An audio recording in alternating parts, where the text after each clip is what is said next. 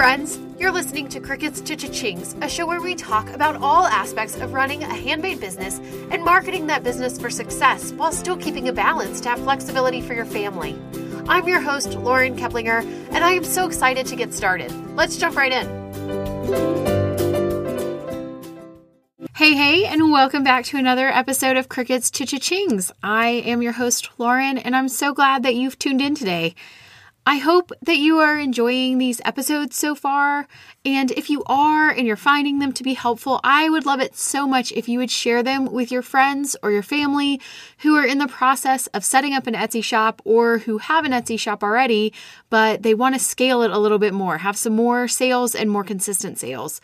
Sharing it with other people helps this podcast to grow and it helps me to be able to provide more information and more engagement with you guys so that we can link arms together and have this community of Etsy sellers who are working together to have feedback and give each other support. In today's episode, episode number five, we are going to talk all about bad feedback. Have you been selling on Etsy for a while? And if you have a decent number of sales, you have probably either received bad feedback or less than totally positive feedback. I wouldn't really say that in my life in general, I am a people pleaser. I don't mind people disagreeing with me, and generally, I don't strive to make everyone happy all the time. I don't know if that's a good thing to admit or not, but here we are.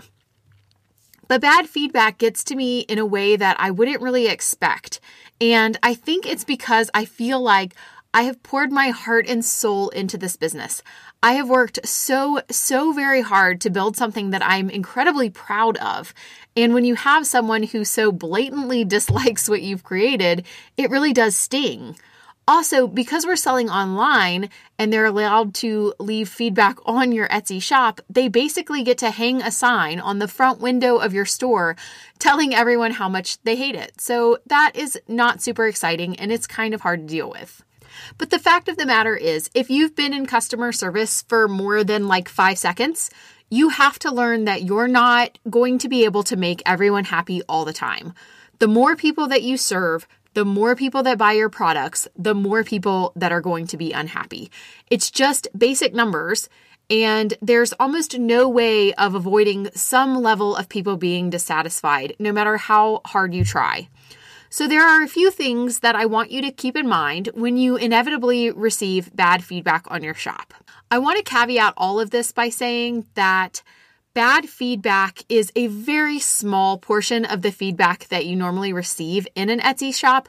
So, even though we're going to highlight the bad feedback today and talk all about it, it's not usually something that you have to deal with all the time on an ongoing basis. If that is the case, then obviously there's a much bigger problem there. So I don't want you to feel like this is just going to be something that's totally overwhelming for you as an Etsy shop owner that you're going to be getting bad feedback or having to respond to bad feedback all the time.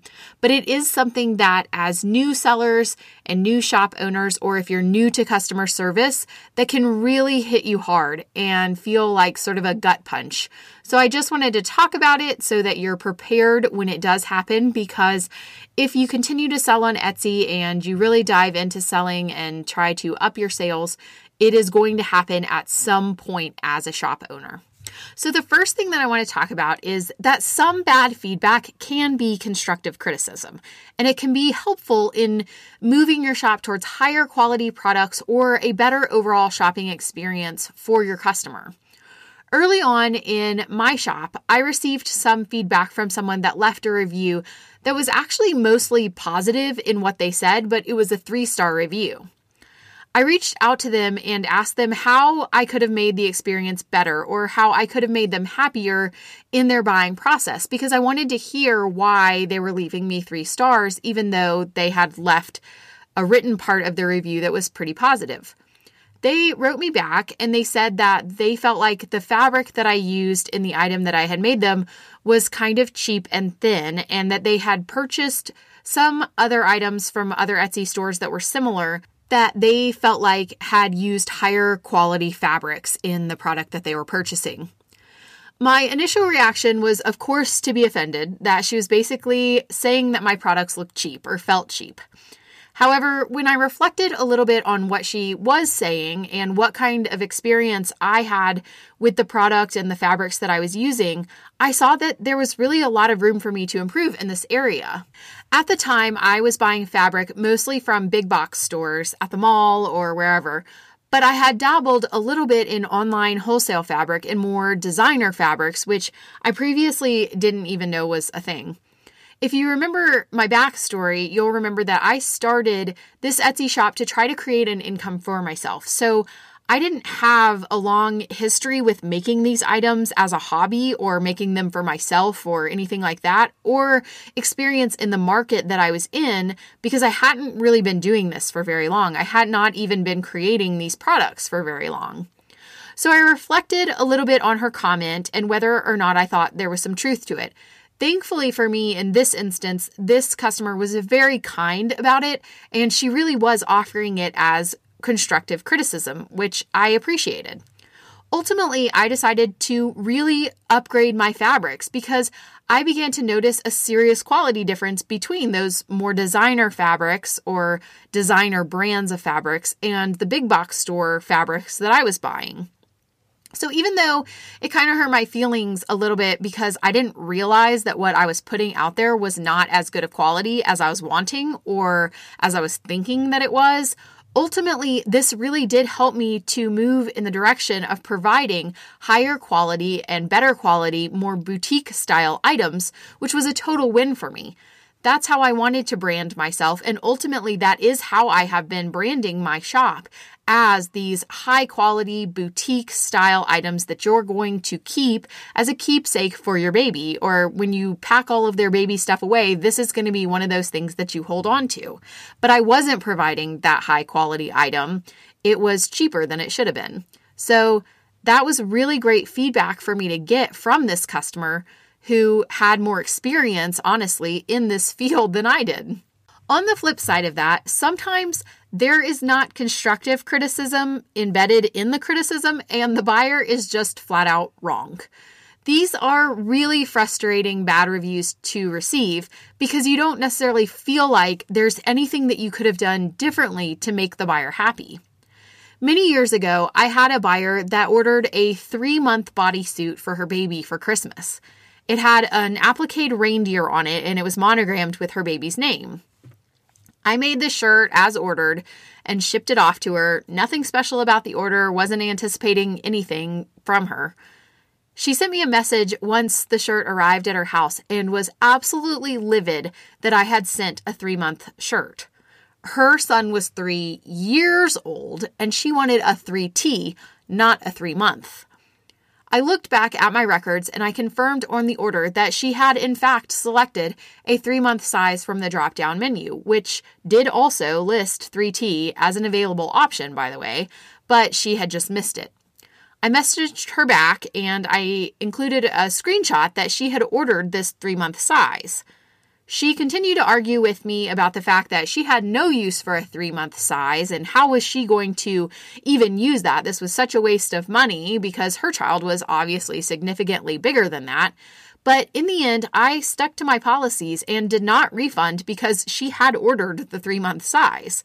Of course, there was no way for me to telepathically know that she actually wanted a 3T, not a three month.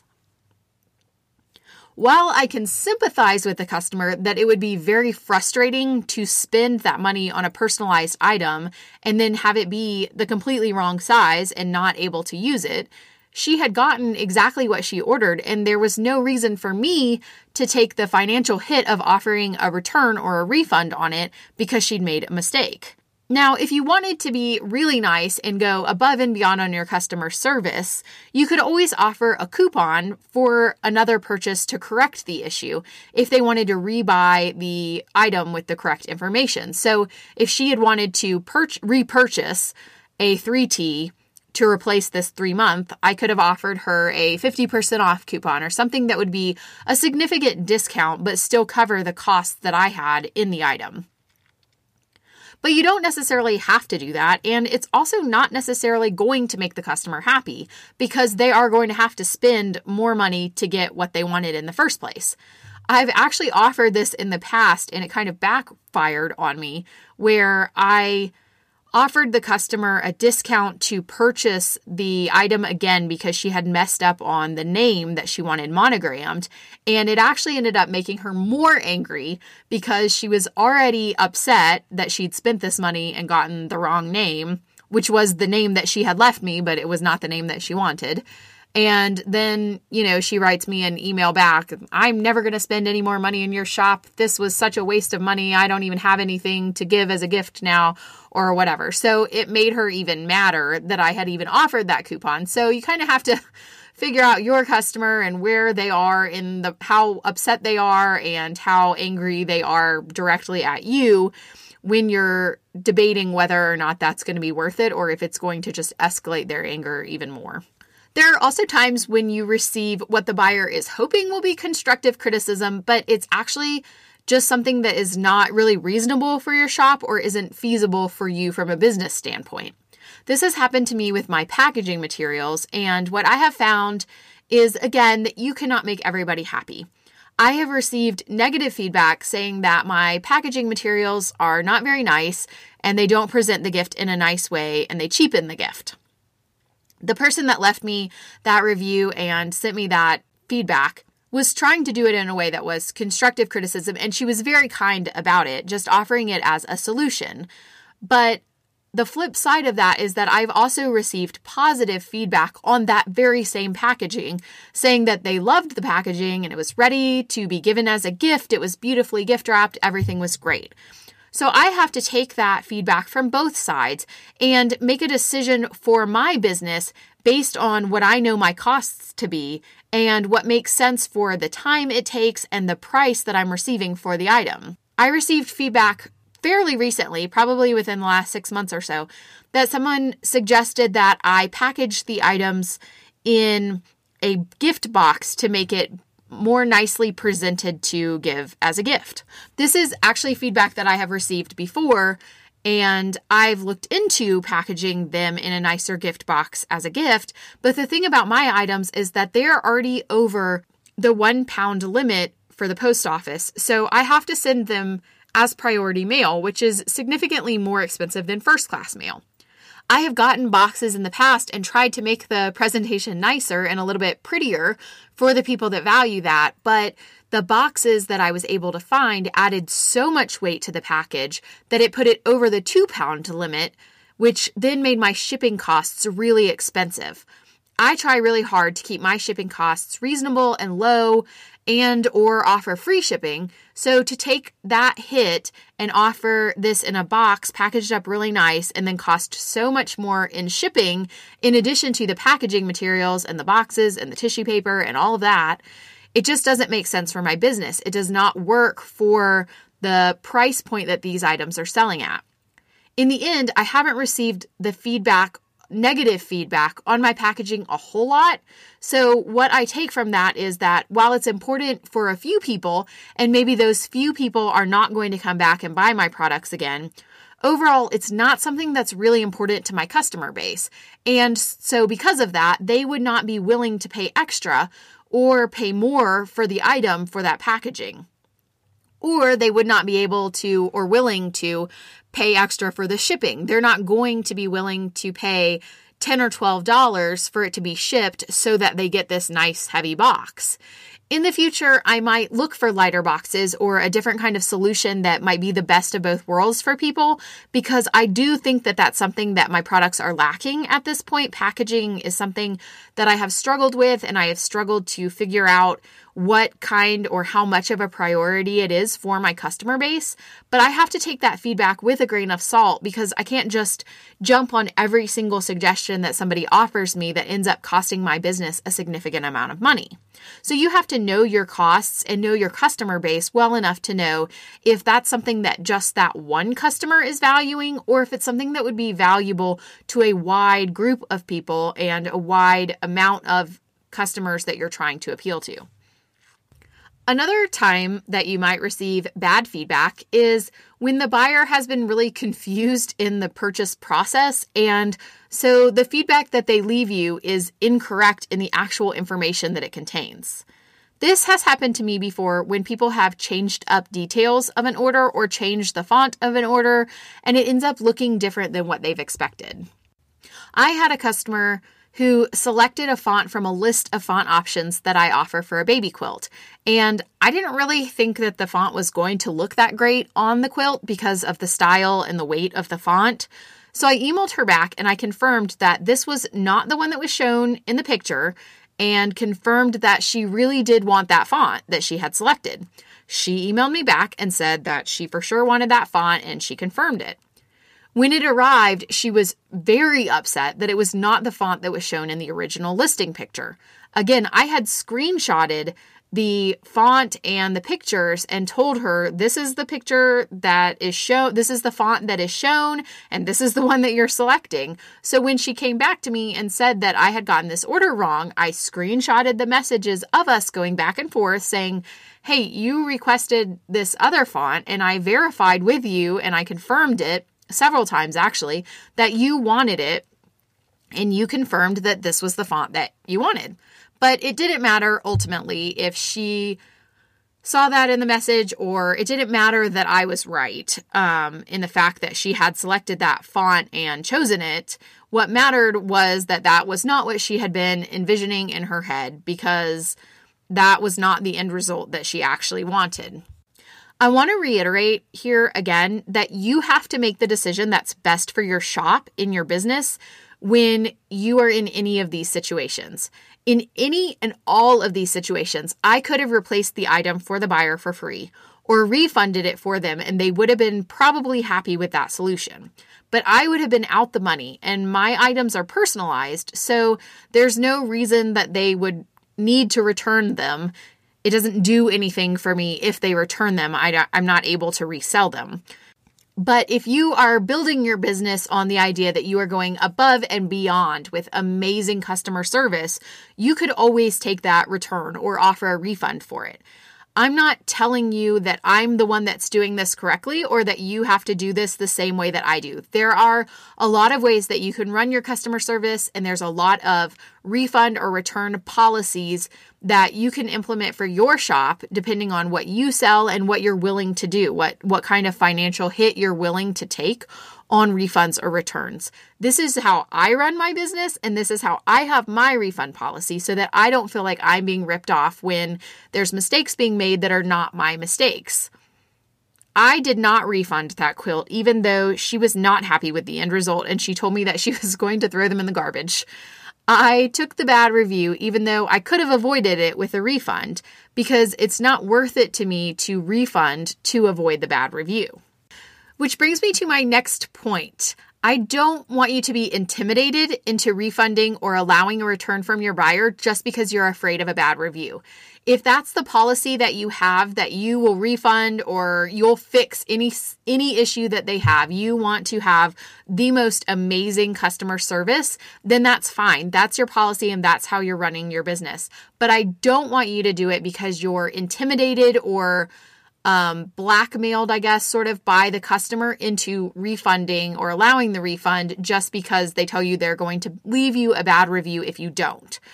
I see this all the time in Etsy Facebook groups or in the Etsy forums and stuff where a seller says that the buyer is unhappy with the purchase and they're mad about the transaction and they want a return or a refund. And if the seller is not going to give them one of those, then they're going to leave them a horrible review.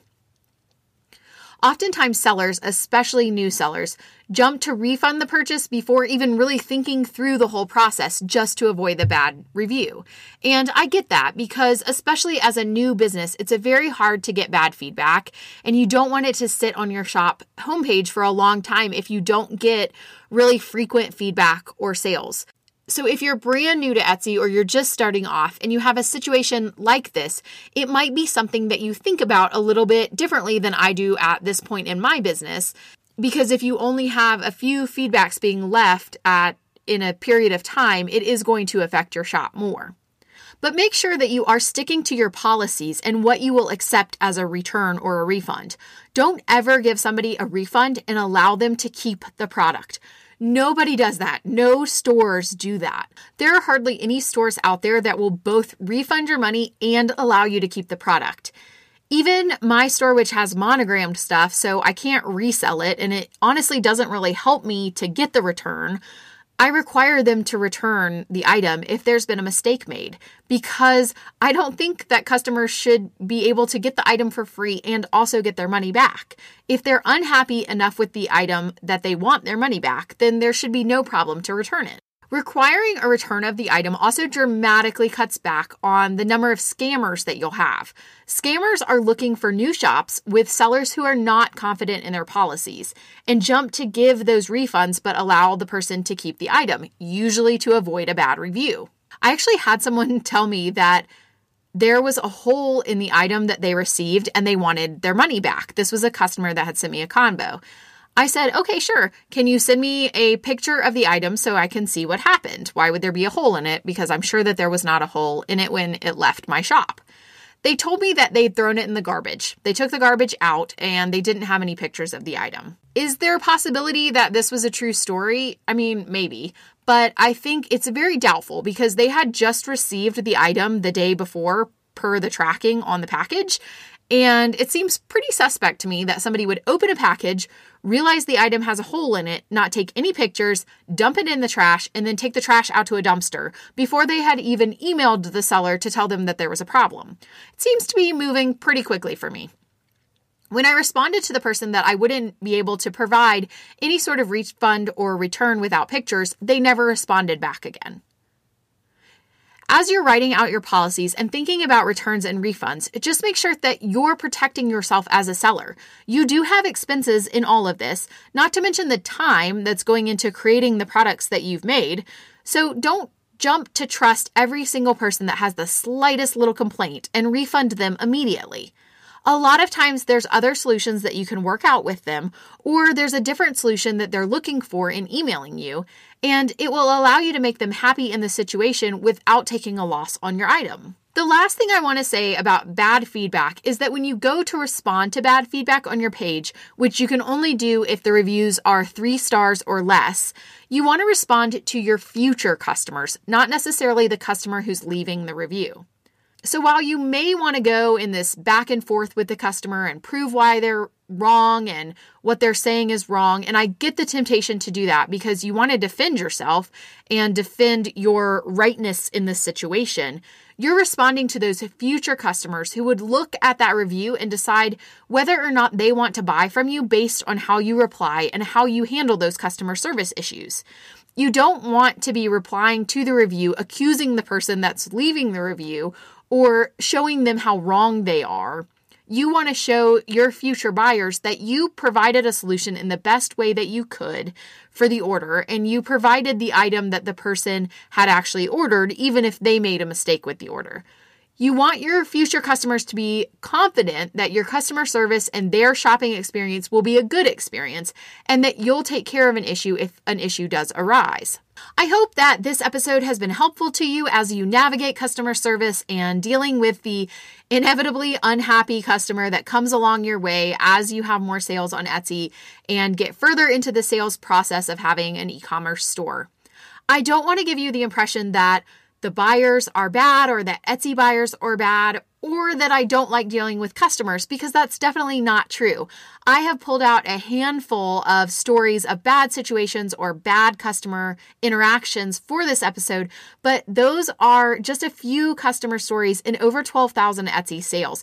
And I actually had to go back to my reviews and scroll through to even remember the bad experiences.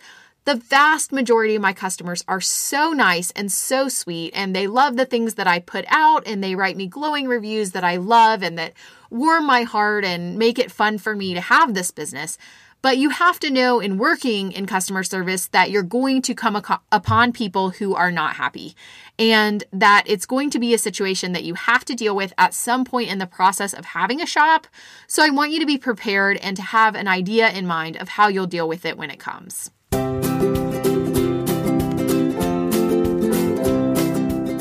If you've enjoyed this episode and you're enjoying Crickets to Cha-Chings and the Creative Mom Boss community in general, I would love to have you join us in the Facebook group Etsy Roadmap by Lauren Keplinger. It gives us the chance to get to know each other better and to have an actual dialogue instead of me just talking at you and you can ask questions and link arms with other Etsy entrepreneurs to have this sense of community in an oftentimes kind of isolating online space. So I hope I will see you there. Etsy Roadmap by Lauren Keplinger. It's on Facebook. You have to request access, but I approve it pretty quickly. And in the meantime, I will see you next week for another episode, same time, same place. Bye for now.